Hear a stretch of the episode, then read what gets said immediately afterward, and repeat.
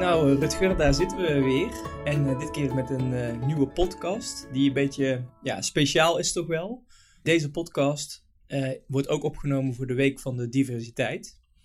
En ehm, daarvoor hebben we denk ik een mooi thema, wat zowel de pedagogiek raakt, als het ware, de didactiek, maar ook ehm, ja, een diversiteitscomponent heeft. En misschien moeten we even dan apart welkom heten aan alle mensen die ons nog niet kennen. En um, speciaal vanuit die week voor de diversiteit uh, nu aan het luisteren zijn. Nou, welkom allemaal. Ja, ik weet verder ook niet goed wat ik daar nog over zou moeten zeggen. Maar we spreken vandaag met weer een collega. Vandaag uh, collega Kennedy Tielman. Uh, en we gaan het met Kennedy hebben over cultureel responsief lesgeven. Ja, um, zo wel een hele mond vol, hè? Ja, ja. En uh, Kennedy, we hebben bij jou ook weer je LinkedIn-profiel bekeken en je Facebook. En we hebben alle digitale kanalen benut die we maar konden vinden. Uh, en als ik nou uh, even een korte samenvatting moet maken, dan, dan uh, wat ik zie bij jou is enorm veel hart voor educatie en ook kennis over educatie en onderwijs. je bent natuurlijk onderzoeker, onderwijsonderzoeker. En er zit een component in die gaat over music en entertainment, zal ik maar even zeggen. Uh, want jij bent ook zanger en manager van ja, een salsa band. Dat klopt. Uh, Kijk, en al heel lang. Al heel lang. Uh, ik ben zanger en manager van de band Orchestra Pegasaya, die al 36 jaar bestaat. En ik was vanaf de start erbij in die rol. En nou ja, goed, de afgelopen twee jaar weinig optredens gehad, maar we hebben in het verleden best wel wat optredens gedaan in binnen- en buitenland. Mm -hmm. Oké. Okay. Uh, en de vraag die wij hadden bedacht, Willem en ik, is: wat zouden wij als lerarenopleider, of misschien leraar in het algemeen, kunnen leren van een salsa-band? Ja, dat is een uh, hele, hele mooie. Nou, uh, salsa brengt eigenlijk uh, mensen bij elkaar. Zoals je weet, muziek verbindt. En dan maakt het niet uit wat de culturele achtergrond is van mensen. die komen en die hebben maar één doel: is dansen, gezelligheid en plezier maken. En uh, daar wordt dus verder geen verschil gemaakt. Dus met andere woorden, we bedienen iedereen uh, en uh, ja, hebben daar ook oog voor. Het mooiste voorbeeld vind ik dat we meegemaakt hebben is vijf jaar geleden tijdens een tournee in Indonesië, in Jakarta. dat mensen absoluut niks hadden met de salsa muziek. Maar elke keer als ik naar die beelden kijk, dan krijg ik echt gewoon kippenvel om te zien hoe iedereen aan het dansen en genieten is terwijl ze uh, dat ritme misschien wel voor het eerst beleven. Ja. Nou, ik vind dan ook uh, dat de vergelijking zou kunnen zijn dat de lerarenopleiding, uh, ja, die heeft natuurlijk de taak om de toekomstige leraren op te leiden, die allemaal oog moeten hebben voor elke leerling. En zie dat dan als die muziek, dat zij daarvoor zorgen en, en gewoon weten ook dat zij het verschil kunnen maken. Ik denk dat dat misschien het, de beste vergelijking is, ongeacht wat de achtergrond van de leerling is. Ja. Als we het dan toch hebben over achtergrond van leerlingen. Hè? Wij, uh, wij hebben binnen Fontes natuurlijk ook ja, een diverse doelgroep aan, aan studenten. En jij zelf bent natuurlijk ook ooit van, uh, hoe noemen we dat, het Caribisch deel van het Koninkrijk naar uh, het Koude ja. Nederland uh, gekomen. En volgens mij, zolang je al bij Fontes werkt, of in ieder geval een hele lange tijd daarvan, bekommer je je ook of ontferm je je ook een beetje over de Antilliaanse studenten. Ja, klopt. Kan je, kan je eens even vertellen wat je daar dan precies doet ja. en waarom dat dat ook nodig uh, is? Ja, precies. Uh, ja, uh, nou, ik ben inderdaad uh, tig jaar geleden dan zelf op 18-jarige leeftijd naar Nederland gekomen vanuit Curaçao. sinds ik hier werk, vind ik het heel belangrijk om die studenten dan ook daarbij te begeleiden, want ik weet wat ik zelf heb meegemaakt. Uh, en ik zie dat ook uh, uh, bij hen gebeuren. En natuurlijk, je kunt mensen je um, ervaring delen, maar toch moeten ze bepaalde dingen ook zelf meemaken. Maar dan, dan hebben we het in ieder geval over gehad. En wat ik concreet doe is, is voorlichting voor de poort. Dus we proberen studenten voor te lichten ruim voordat ze zelfs examen doen. voordat ze een keuze maken om naar Nederland te komen. vaak uh, zijn we op de eilanden dat we beurzen bezoeken, scholen bezoeken. We hebben ook hele warme uh, contacten. Uh, zorgen we voor, voor informatie. als ze eenmaal hier zijn, nou, de eerste warme welkom. We hebben een soort eigen purple gehad met de Antilliaanse studenten. Uh, notabene dit jaar 100 in totaal bij Fontes. hebben we een hele dag samen opgetrokken. Ik heb daar mijn verhaal verteld. En ik hoop dat met mijn verhaal dat ik hen dan ook kan inspireren. En verder gedurende de ehm, opleiding proberen gewoon, ja, wat noem, hoe noem je dat, een pluscoach te zijn. En ja, voor, voor de studenten te, te, te, zijn. En voor. Nu, nu zeg jij een paar keer mijn verhaal en wat ik heb meegemaakt. Ja. Zou je daar iets over kunnen vertellen wat zo'n student dan meemaakt als hij van, vanuit de Antillen naar Nederland komt? Ja, nou ja, de, je had, ik had zelf niet verwacht dat ik een soort cultuurshock zou ervaren. toen ik op Curaçao was, was ik ook niet van bewust dat mijn onderwijs niet cultureel responsief was. Ik heb uit het hoofd geleerd, Rijn komt Nederland binnen bij Lobit. Ik ben al 40 jaar nog nooit in Lobit geweest om te zien of het waar is. Alle steengronden kende ik uit mijn hoofd. Ik had heel veel moeite om te onthouden dat na de zomer de herfst komt. en dan winter en dan lente. Voor mij na lente, herfst, dat was dan ook prima. Dat was het onderwijs was een beetje ver van mijn bed uh, show. Maar toch denk je, omdat uh, het personeel eigenlijk uh, uit Nederland voornamelijk was. Ik zat echt op een school van de Fraters van Tilburg. en ehm, dus dan denk je, dan verwacht je dat niet. En dan kom je hier en dan denk je, ho, hè, die taal die gaat dan toch anders. En sowieso had ik op taalgebied, ehm, was ik een beetje, te, oh ja, hoe noem je dat? Um, uh, dat moest, hè? als je geen Nederlands sprak op school, dan kreeg je strafwerk. Nou, ik heb heel veel strafwerk gehad, omdat het uh, moest. Maar toen ik hier kwam, toen had ik wel ervaren dat ik beter mijn best had kunnen doen. Want uh, toen had ik wat problemen met de taal. En toen heb ik zelf een cursus foutloos Nederlands schrijven besteld. Dus het is eigenlijk een soort, dat je achteraf denkt, ja, had ik maar mijn best gedaan. Ik heb het echt nodig voor mijn studie. Nou, dat is één. En gewoon omgangsvormen, uh, heel veel dingen waarvan je niet gerealiseerd had dat uh, dat, dat uh, hier zo gaat. En daarnaast in het weekend gaan alle studenten naar, naar huis. En dan zit je dan in je studentenhuis zonder naar huis te kunnen, kerstdagen. Dus al dat soort dingen, die ervaring heb ik dan meegenomen. En met kerst organiseren we hier iets voor de studenten. en dan proberen we hen wat ja, tegemoet te komen. Nou, nou is al een paar keer hè, die term cultuur cultureel uh, responsief uh, lesgeven gevallen.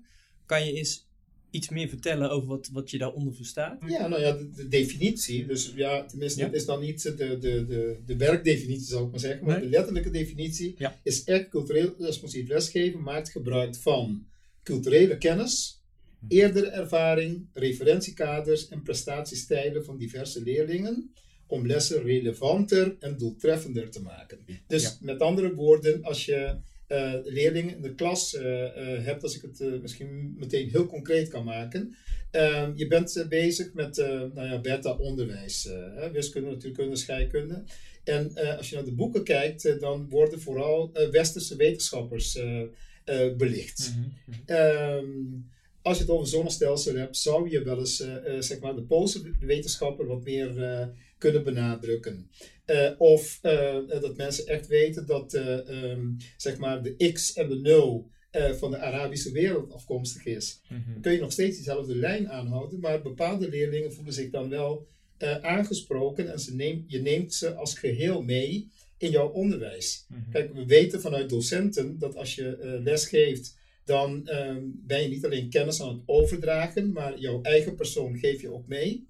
Dus waarom zou je van je leerlingen, als je alleen uh, die trechter volgiet met kennis, alleen dat gedeelte meenemen en hun zijn niet? Um, nou, een hele mooie uit het onderzoek van een van die collega's is dat op een gegeven moment een docent die heeft uh, uh, onderwijs ontworpen voor Nederlands, waarbij leerlingen zeg maar de straattaal vertaalden in het Nederlands, ook de WhatsApp-taal. En daarna moesten ze ook nog nadenken over waar ze dat wel of niet kunnen gebruiken. Kun je bij de dokter ook komen met: hé hey, Matti, uh, zeg eens. Uh, hè, of, of niet. Dus, uh, en dat, dat leefde wel, omdat die leerlingen die waren dus wel heel erg bekend dan met de straattaal, Nederlands moet. Maar ja, daar heb je dus die verbinding gevonden. En nou, dan waren ze wel enthousiaster met een stuk bezig. Want ik weet niet of je, daar, of je dat weet, maar hebben, zijn leerlingen daar gevoelig voor? Dus de context waarin bijvoorbeeld bepaalde taal wel of niet passend is? Hebben ze daar... Nou, ik weet niet wat er precies dan zeg maar uitgekomen. Ik ben uh, op de hoogte van de producten die docenten ja. uh, uh, ontwikkeld hebben, maar ik kan me dat wel voorstellen. Want bijvoorbeeld, een ander voorbeeld is uit een andere setting, dat een docent zeg maar een liedje van een rapper genomen heeft ja. en heeft laten vertalen. En toevallig dat liedje ging over, nou ja, dat, dat, kijk, dat ze gebruiken dat om zich te zeg je dat, uh, uh, te identificeren met, uh, nou ja, dat is toch niks, et cetera. Mm -hmm. Maar de rapper sprak ook over zijn dromen. Nou, eerst begon ze met een vertaling. En toen gingen ze met de student aan de slag over, wat zijn jouw dromen? En hoe kom je daaraan? En, en ja, zit daar ook iets cultureels aan, aan vast. Dus op die manier voelen leerlingen zich wel, zich wel gezien. Mm -hmm. Zou ik maar zeggen, neem je het geheel mee. En ja. niet alleen maar dus die kennis, maar ook de zijn van, van de leerling. Dan ligt die vraag die ik net stelde nog wel een klein beetje open natuurlijk. Hè? Hebben we een soort beeld van hoe het er eigenlijk ja. voor staat? Of wat de, hoe, ja, hoe is het gesteld? In Nederland. Ja, met die culturele ja. responsiviteit van docenten. Kinderschoenen. staat nog een beetje in kinderschoenen. Uh, die collega's die ik net genoemd heb, uh, die, die doen daar onderzoek naar. En aan de ene kant heeft het veel te maken met onbekendheid. Dat mensen dat niet weten, maar mensen die het ook weten, sommigen die denken van je stopt groepen dan in hokjes. Mm -hmm. Want dan zeg je van, oh ja, die pose-onderzoeker. Of et cetera, terwijl je dat wat algemener kunt houden. Maar je kunt je ook voorstellen van, als je hier gebruik van zou maken, kijk, in de klas zit een toekomstige samenleving voor onze neus. en als je die dus goed bedient en ze kunnen daar goed met elkaar samenwerken, en dat vergroot zich uit hopelijk later in je samenleving. Dus cultuur cultureel responsief lesgeven heeft ook zin in een niet-cultureel diverse klas. Dat ze wel gewoon weten van, oh, dat doet er ook toe. Of er bestaat ook nog een ander perspectief. Mm. Dus waar je continu eigenlijk aan werkt, is de multiperspectiviteit. Dat je dingen niet alleen maar van één kant uh, belicht.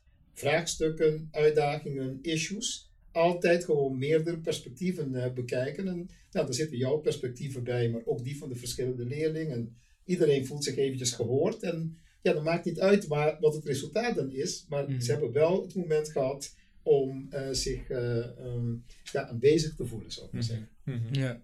En dan zei je eigenlijk net, die, die klas is een soort van. Hè, de, de, de, de, de klas is eigenlijk ook de maatschappij, zei je net. Ja, zeg je, dat is eigenlijk eh, een mini-maatschappij. Ja. hè, Dus, eh, Hoewel die niet altijd representatief is qua diversiteit, qua samenstelling misschien. Niet overal in het land. Eh, Nee, jij- natuurlijk wel bepaalde steden. Kun je bijna één op één zeggen van dit is het straks. Hè?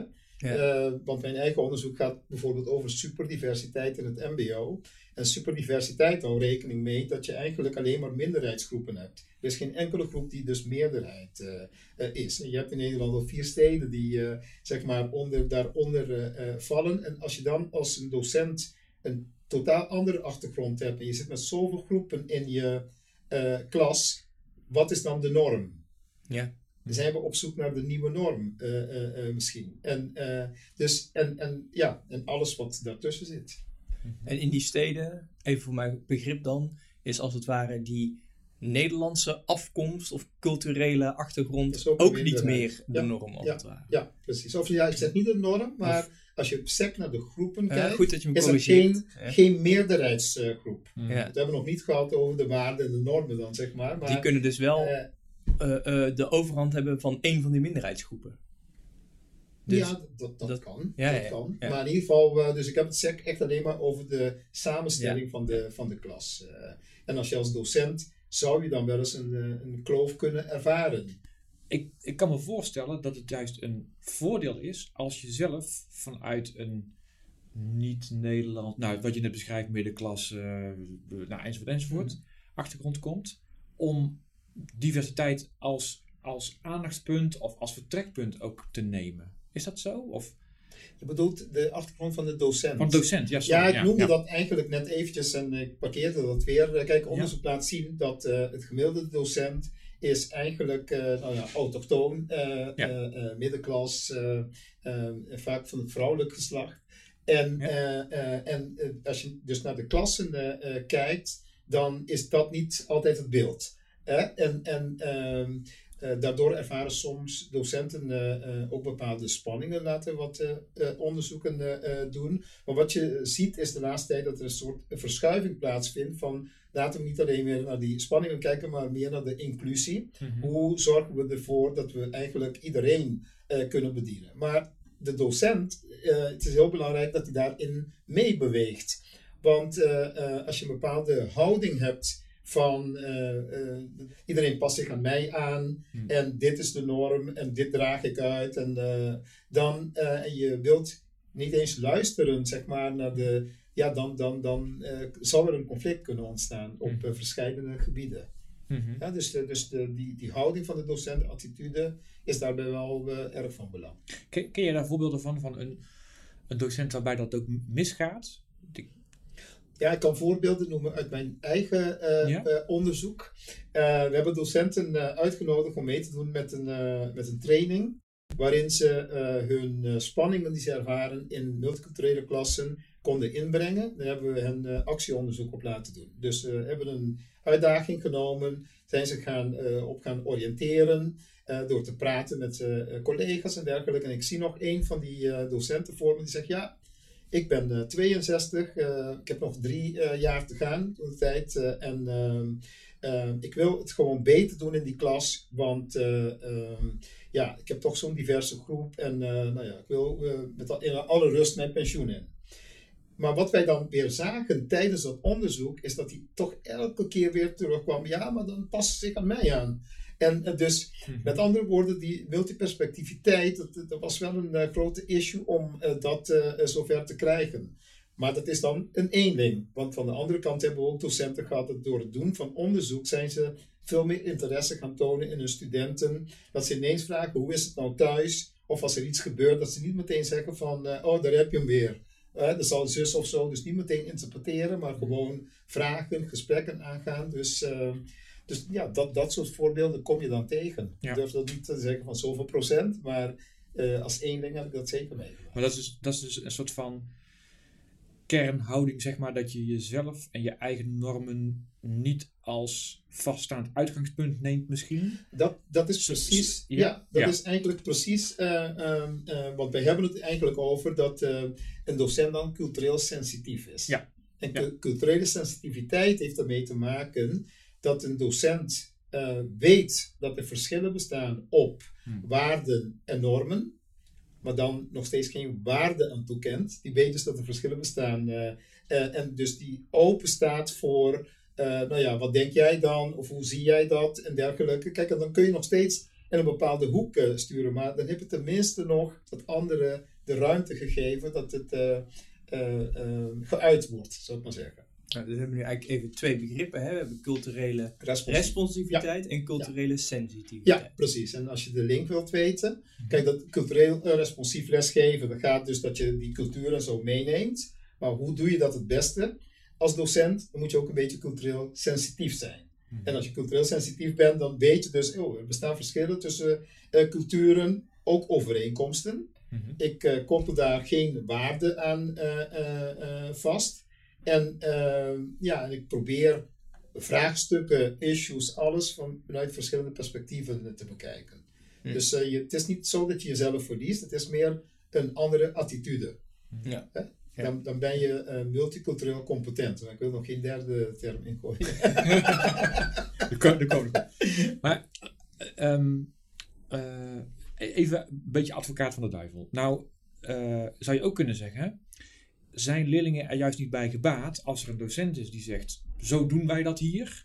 Dat voor al die leerlingen daar ook hetzelfde voor geldt. Waardoor al die leerlingen zeg maar ook door een soortzelfde mal heen gaan. En juist, ja, eh, je krijgt daardoor een veel homogenere groep misschien. Ze gaan elkaar beter begrijpen. Ze gaan, want ze, ze worden allemaal een beetje hetzelfde dan. Ben ik, nou ben ik natuurlijk te makkelijk, maar reageer nou daar ja, even op, Kennedy. eh, eh, dan worden ze hetzelfde, maar ze zijn niet hetzelfde.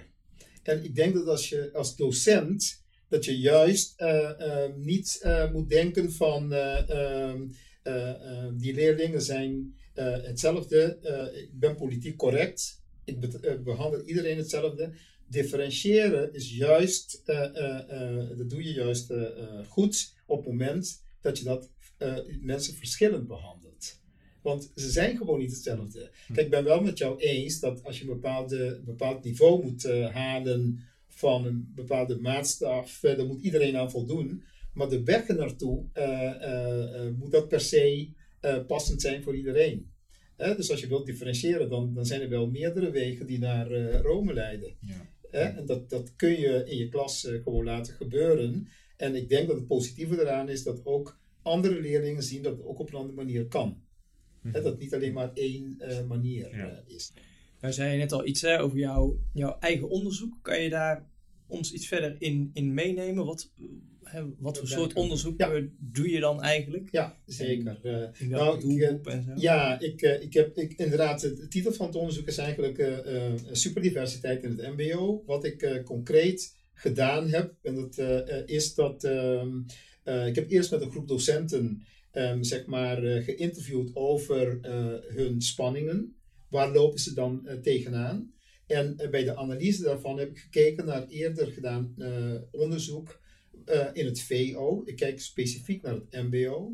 En die hebben laten zien dat docenten spanningen ervaren op, als je naar waarden en normen kijkt, op vier dingen. Het gaat over respect, rechtvaardigheid, persoonlijke autonomie en diversiteit en gemeenschappelijkheid. Dus dat er een verschil is. Nou, met dat kader heb ik mijn data zeg maar ook geanalyseerd. En toen zag ik dat er eigenlijk bij het MBO een vijfde bij komt. En dat gaat over professionele ethiek en houding, dus beroepshouding.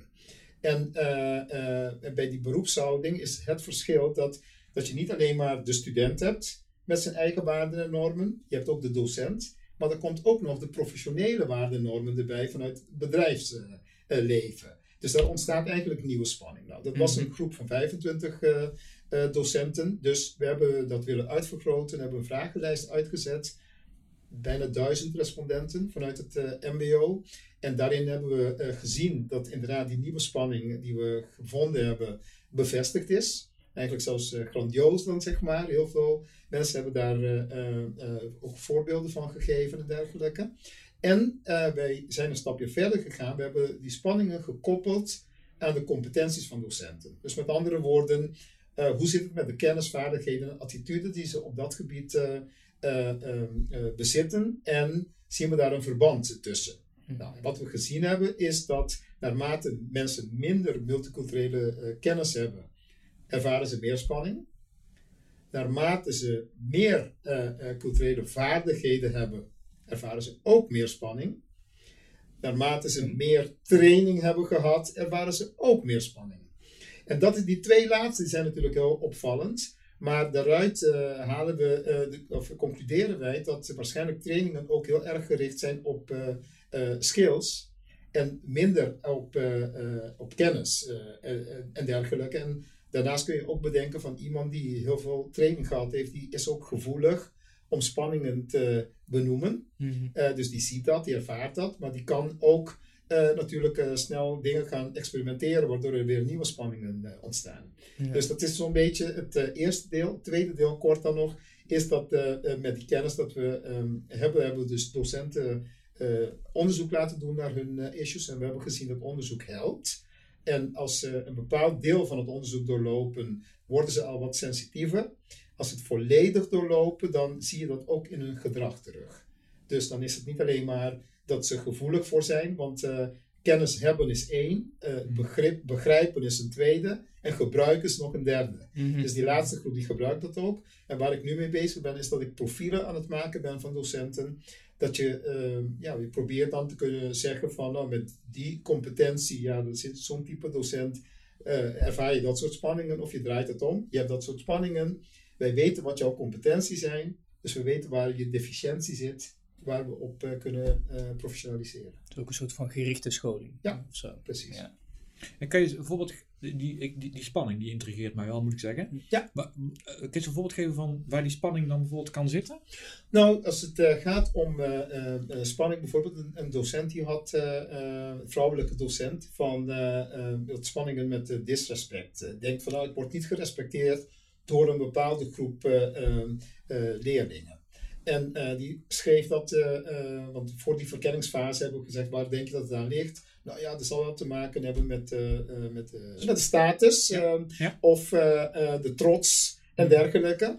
Maar ik dacht, oké, dat vind jij. En wat, wat, wat zeggen de leerlingen daarover? Nou, Ja. nooit mee in gesprek geweest, want ze durfden dat niet. Maar door het onderzoek is dus met die leerlingen gaan praten.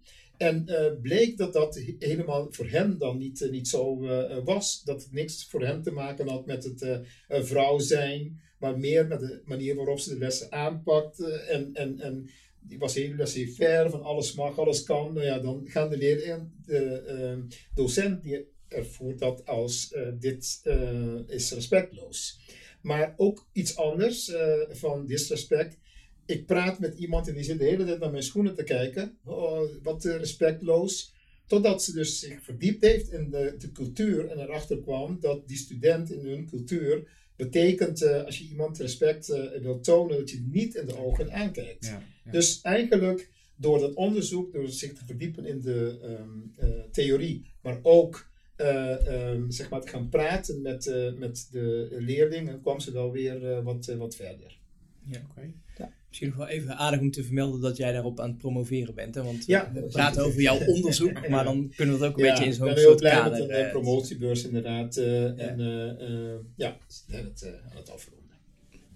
Nou is de vraag natuurlijk nog wel, eh, Kennedy. Ehm, als we dan kijken naar onze opleiding. Nee, maar nog even een ander ding. Oh, ik denk elke keer dan begin ik een vraag en dan wil ik iets anders.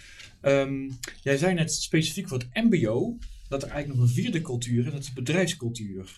Eh, dus ik denk dan de cultuur van het werkveld waarvoor je studenten eh, opleidt in het MBO. Ja. Kan je daar nog iets over zeggen? Wat daar nou sturend aan is of, of ingewikkeld aan is? Nou, kijk, heel goed. eh, wat daar ingewikkeld aan is, is dat eh, eh, we hadden het over de waardennormen van de docent, waardennormen van de cultureel diverse klas. En dat daar een kloof tussen zou kunnen bestaan en je kunt er op een bepaalde manier mee omgaan.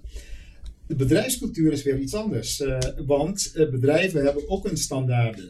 Hè, de professionele eh, houding en ethiek en dergelijke. Nou, wat kan wringen is dat je nu ziet dat die MBO-student die gaat wel stage lopen in dat bedrijf. Moet daar weer aan bepaalde waarden en normen eh, eh, voldoen. Maar tegelijkertijd ehm, eh, wordt het publiek dat naar dat bedrijf gaat ook steeds cultureel diverser. Dus je zou je ook de vraag kunnen stellen in hoeverre die standaarden zeg maar echt ja, intact moeten blijven. Ja, bewegen ze mee? Kijk, heel veel bedrijven hebben zeg maar cultuur hoog in het vaandel. van we geven daar de ruimte en dergelijke, maar aan die standaarden zie je dat nog niet eh, terug. Dus je kunt je voorstellen van eh, wat in de klas wringt, die vergroot zich dan ook uit op het moment dat zo'n student stage loopt. En eh, ja, hoe reageert dan het bedrijf daar weer op? En ik wil dat niet eens aan koppelen dat je misschien wel daardoor ziet dat stageplaatsen soms ook een issue is binnen het MBO. Van de studenten die niet aan een stageplaats kunnen komen. En ja, waar heeft het dan mee te maken? Waarom hebben eh, bedrijven wellicht eh, voorkeuren? Mhm, mhm. Ja, ja en dan, dan denk ik dat je ook nog verschillende sectoren hebt waar ook al nog verschillende culturen gelden. Hè? Bijvoorbeeld ja, weer een garage voor motorvoertuigen, daar zal ook een andere cultuur heersen dan Ja. bijvoorbeeld bij de verzorgende of bij Ja, de. Precies. En als MBO-instelling zou je daar dus, of, of docent in het MBO, die misschien bij verschillende opleidingen lesgeeft, je daar ook nog eens bewust van moeten zijn. Dus Ja. best wel een complexe. Nee, het is, eh, het is heel complex, maar toch, als je, eh, het wordt allemaal ondervangen, toch met die culturele sensitiviteit en die Mhm. multiperspectiviteit. Ja. Want dat andere heb je namelijk al van jouw achtergrond. Jij komt uit de zorg, dat neem je mee. Je komt uit de, de motorvoertuigen, neem je mee. Het enige wat je dus eh, nog extra kunt eh, inzetten, is, is dat je dingen vanuit bepaalde perspectieven ziet, dat je gevoelig bent voor eh, culturen. Dus dat is eigenlijk een soort eh, algemene wat er nog bij komt. Nou, dan hebben we tot nu toe natuurlijk ook vooral gesproken over wat we dan zien in die scholen en zo. En, en ook een beetje professionele dilemma's als het ware van die docenten die op dit moment werkzaam zijn in het onderwijs rondom hè, culturaliteit. En nou is natuurlijk de vraag, wij zijn een lerarenopleiding.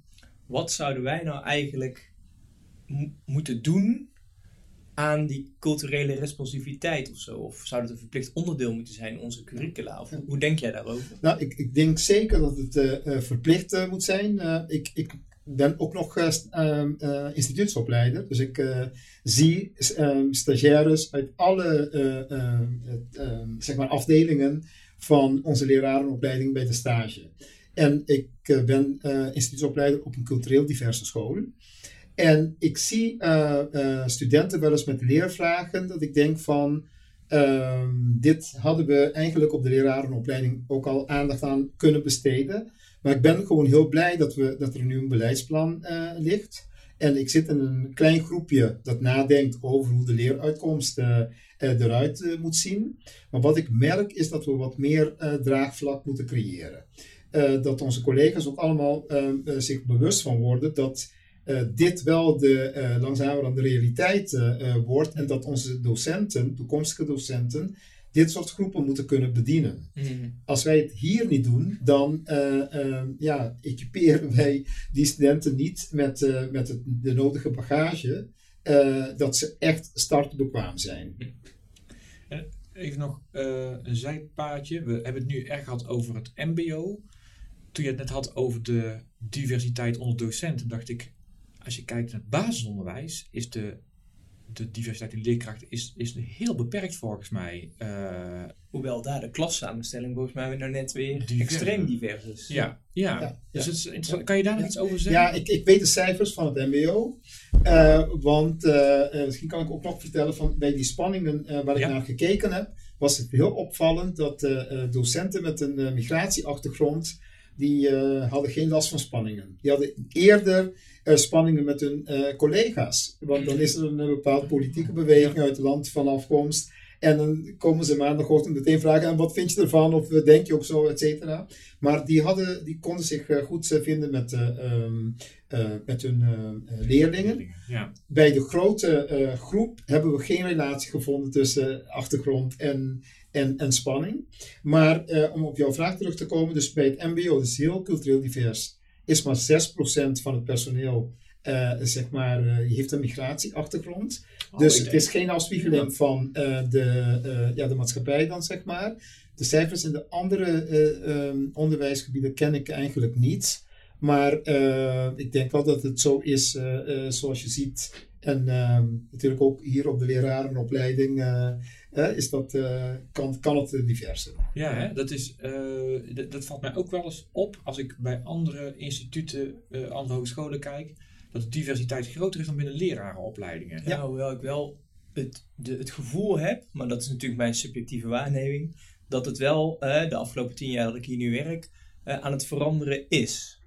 Okay. En wat is dan? Bedoel je dat? Nou, dat we dus uh, onze studentenpopulatie wel cultureel diverser oh, ja, ja. aan het worden is. hè? Dus als we al tien jaar geleden vergeleken wat er in de klas zat en wat er nu in de klas zit, dat dat wel diverser is geworden. Precies. Maar ik heb daar geen onderbouwing voor, dus ik zei nee. altijd mijn En precies, en dat, van die percentage dat ik ook noem, is ook afhankelijk van de plek. Want uh, als je dat in Rotterdam uh, bekijkt bijvoorbeeld, ik heb scholen bezocht waar uh, het bijna één op één uh, gelijk uh, is. dat, dat ook de docentenpopulatie heel cultureel divers is. Ja, ja. ja. ik vind dat wel interessant. Het gaat over diversiteit. Tegelijkertijd is, zeg maar, de bottom line is, als ik je goed begrijp, die culturele sensitiviteit. Ja. Dus niet de, eind, de eisen veranderen of zo, niet... maar in feite gewoon kijken, wie zit er bij mij in de klas? En hoe kan ik daarmee verbinden? Precies. goed. Nou, dat en, en bedien ik iedereen. Ik, ik heb wel een uh, voorbeeld, zijn een paar uh, makkelijke vragen. Als je naar een curriculum kijkt, zou je kunnen afvragen van, uh, als ik hier naar kijk, hè, de, um, ja, zijn er mensen die dan zeg maar uitgesloten worden of die zich ja, niet vertegenwoordigd voelen? Ehm, bedien ik iedereen? Hoe zijn we tot zo'n curriculum gekomen? Wie heeft dat bedacht? Wat was het beleid? En als je die vragen dan beantwoordt, dan krijg je wel antwoord van: hou ik met iedereen rekening? Zijn we sensitief genoeg? Mhm. dus uh, dat zijn vragen die je dan, zoals het ware jezelf zou kunnen uh, stellen. Om, uh, ja, om daar antwoord op, op te krijgen. Dus die diversiteit is inderdaad, of die sensitiviteit is heel belangrijk. En naar mijn idee, diversiteit die benadrukt meer verschillen dan overeenkomsten. Dus je ziet ook de beweging dat we meer praten over inclusiviteit. Zo van iedereen eh, eh, eh, hoort erbij. We moeten eigenlijk het geheel bedienen. Hè? Iedereen is inclusief. Ja. Ja. Wat je net zei over dat curriculum triggert mij dan ook wel weer. Omdat hè, als je zou vragen, eh, heel vaak wordt dat meer onder de pedagogische hoek geschoven. Hè, de omgang met de lerende. Of hè, de- het gaat meer over een soort van houdingsaspect van die docent of zo. Maar nu zeg je eigenlijk, als je naar curriculum kijkt, kan, zie je dus misschien ook al wat didactische keuzes of zo die gemaakt zijn. Ja. Ja, sorry. Ja, nee, ga maar. Nee, ik zat te zeggen, de- en als je daar nou iets over zou willen lezen of zo, want je, je hebt best veel begrippen geïntroduceerd zo, Ja. en eh, Ja. eh, ideeën genoemd. En ook, waar, waar begin je met lezen hierover? Of waar? Als het gaat over eh, lezen, ik denk dat als je tegenwoordig zelfs gewoon eh, googelt op de termen cultureel sensitief, multiperspectief en dergelijke, dat je eh, echt heel veel eh, literatuur kunt, eh, Hm. kunt, eh, kunt vinden. Ja, oké, ja. Het is voor, mij, het- ik, voor mij is dat echt een blinde vlek bijna, eh, realiseer ik me in dit gesprek eigenlijk. eh. dus, ja, niet nou ja. alleen voor jou, het geldt ook voor mij. Dus, Nee, maar daarnaast, eh, het andere is ook, eh, ehm, want ehm, je mag weten van, een, bij een van mijn onderzoeken kreeg ik ook het commentaar dat we, eh, waarom eh, is, bekijken we dat vanuit het eh eh, deficiënt eh, denken. Mhm. Ja, je zoekt dan naar problemen, maar je kunt ook kijken naar dingen die goed gaan. Dus dan kijken naar de kracht van diversiteit. En misschien is dat ook een interessant om een keer op te zoeken. Londen noemen ze de powerhouse of education. Mhm. En dat heeft alles mee te maken dat de cultureel diverse scholen daar, die doen het vele malen beter dan de eh, homogene eh, scholen. Er wordt heel veel onderzoek naar gedaan. Men heeft nog niet precies de vinger opgelegd, maar die scholen die gaan supergoed. eh. Hmm. Hmm. Dus dat is misschien een tip om naar te kijken. En dan zie je daar wat good practice is. Dus, en, en gewoon delen, want er gebeurt al zoveel in het land op dit gebied. Dus mooie voorbeelden met elkaar delen. Ja. Nou is het zo, hè, bi- binnen VLOT hebben we twee afstudeerproducten, onderwijs pedagogisch handelen, OPH en VDO, vakdidactisch ontwerpen. Nou ligt de link tussen diversiteit en onderwijs pedagogisch handelen eh, eigenlijk best wel voor de hand. Maar zou je ook op die vakdidactische eh, poot iets met diversiteit eh, kunnen of met culturele sensitiviteit of responsiviteit? Jazeker. Ehm ik heb een mooi voorbeeld uit Amerika, waar dit eigenlijk ook vandaan komt. Hè? Die Cultural Responsive eh, Teaching van Gay, zoals ik al eerder zei. Mhm. Ehm, die hebben een eh, soort, eh, ehm, ja, dat heet een eh, ondervertegenwoordigingsleerplan. Eh, Het leerplan gaat over dat die eh, ehm, de groep gaat bedienen die ondervertegenwoordigd is. En een eerste exercitie dat ze doen, is dat ze, er is een gratis set eh, data beschikbaar, is dat ze de studenten vragen om te gaan kijken of de wetenschappers in hun vakgebied, eh, eh, of die qua achtergrond, eh, zeg maar, overeenkomt met de eh, ja, afspiegeling van Amerika. En daar maken ze dan een soort taart eh, eh, van. En dat is dan de eerste bewustwording eh, eh, al. En daarnaast is, ehm, eh, zou je dan, als je denkt aan natuurkunde of eh, eh, scheikunde, een curriculumanalyse kunnen maken met deze bril op. Hè? Dus eh, dat je kijkt van, oké, de dingen die wij benoemen, waar komen die allemaal vandaan? Is het niet misschien aardig om een keer ook eh, eh, een spreker met een cultureel diverse achtergrond eh, uit te nodigen in de les? Of tijdens mijn les zeg maar, ehm, ook dit soort achtergronden te, te, benoemen en kijken wat dan het effect is. Ik denk dat er, dat er wel degelijk ook op vakdidactisch gebied eh, ehm, eh, dingen aan te passen zijn waar je naar kunt, kunt kijken. En eh, ja, het is, het is een moment waar we mooi mee kunnen, kunnen starten. Volgens mij hebben we al veel besproken, Rutger. Ja, ik, ik, zat ook net, ik, heb, ik heb eigenlijk geen vragen meer. Heb, zijn wij nog iets vergeten, Kennedy? Ja, waarschijnlijk heel veel. maar- Nou ja, goed, hier, hier kun je natuurlijk heel eh, lang over eh, eh, eh, eh, door eh, eh, eh, praten. Ehm, vergeet het niet, maar ik zal wel mee willen geven aan ehm, ja, degenen die luisteren, ook onze eh, toekomstige docenten en docenten in het, eh, in het werkveld. Kijk, het blijkt gewoon dat docenten eh, eh, met cultureel diverse klassen, dat ze ja, wat meer competenties moeten bezitten of nodig hebben. Er zijn tig docenten die dat gewoon prima doen. Probeer van elkaar te leren. Maar weet ook dat je als docent het verschil maakt. ook voor deze studenten. Wij praten altijd over er is geen prestatie zonder relatie. Uit onderzoek blijkt dat die cultureel diverse klassen, dat die relatie vele malen belangrijker zijn dan in een homogene klas. Werk daaraan, daar hoef je geen cursussen voor te doen, jouw bron zit voor je neus. Praat eens met je studenten, leerlingen, probeer iets van hun te leren. Ze voelen zich en gezien op het moment dat je vragen stelt. Jij leert ervan en het is een win-win situatie. En pas op voor het, uh, dat het Pygmalion-effect. Mhm. Heb gewoon hoge verwachting van iedereen. Als je uh, leerlingen dan uh, denkt van, nou, van jou verwacht ik niet veel, dan komt er ook niet veel uit. Dus probeer dat ook wel te, te, te voorkomen. Het laatste wat ik als boodschap wil meegeven, speciaal voor onze beta-studenten, die kwam ik tegen, is dat als je kijkt naar de wetenschap, dan is die diversiteit ondervertegenwoordigd. Het is vooral westers van aard. Maar wetenschap heeft uh, te maken met wat er eigenlijk in de gemeenschap gebeurt. Nu is de gemeenschap mhm. cultureel divers. Een ander onderzoek laat zien dat uh, als wetenschap alleen van één perspectief bekeken wordt, het minder tactvol of um, effectvol is, impactvol. Mm ja, dus dan is daar duidelijk zorg ervoor dat, uh, dat, dat je mensen gewoon wel de kans geeft dat we later kunnen praten over een cultureel diverser wetenschap, maar dan ook samenleving. Want het heeft niet te maken met dat die capaciteit er niet is, maar het heeft meer te maken dat die studenten soms de kans niet krijgen omdat we bepaalde beelden van hebben. Check jouw beeld. Ja, ja dus eigenlijk zeg je, haal vanuit verschillende perspectieven dan ook die, die gegevens op zodat je meer impact hebt dan dat je dat alleen maar uit één kant uh, doet. Ja. En volgens mij is wat je net zei, hè, over praat met die leerling en probeer daar ook van te leren, is eigenlijk precies ook een van de doelstellingen van die afstudeerproducten hè, bij onze ja. studenten. Ja. Ja. ja, eigenlijk sensitiviteit in, in, in het algemeen in is, is wat je wil ontwikkelen en waar die studenten van moeten kunnen laten zien dat ze dat ook ontwikkeld hebben. Ja, ja. ja dat is zo. Dank uh, Kennedy voor jouw uh, nou, vlammend betoog, uh, kan ik bijna wel zeggen. En um, succes met je promotie. Ja, jullie bedankt uh, voor, uh, voor de gelegenheid. misschien is het nog wel, voel me vereerd. Misschien is het nog wel aardig, want uh, Candy heeft natuurlijk een aantal bronnen genoemd. Dat we eens kunnen kijken of dat we misschien een referentielijstje nog ergens ja. bij de podcast kunnen publiceren. Alle liefde en plezier. En we hebben hier ook collega's die zich hard voor maken als het gaat over studenten van natuurkunde en scheikunde uh, zou ik zeggen, uh, Google ook uh, Saskia Blom, natuurkunde-collega van ons, die de laatste tijd veel gepubliceerd heeft over inclusiviteit bij natuurkunde. Oké, okay. dankjewel Ken.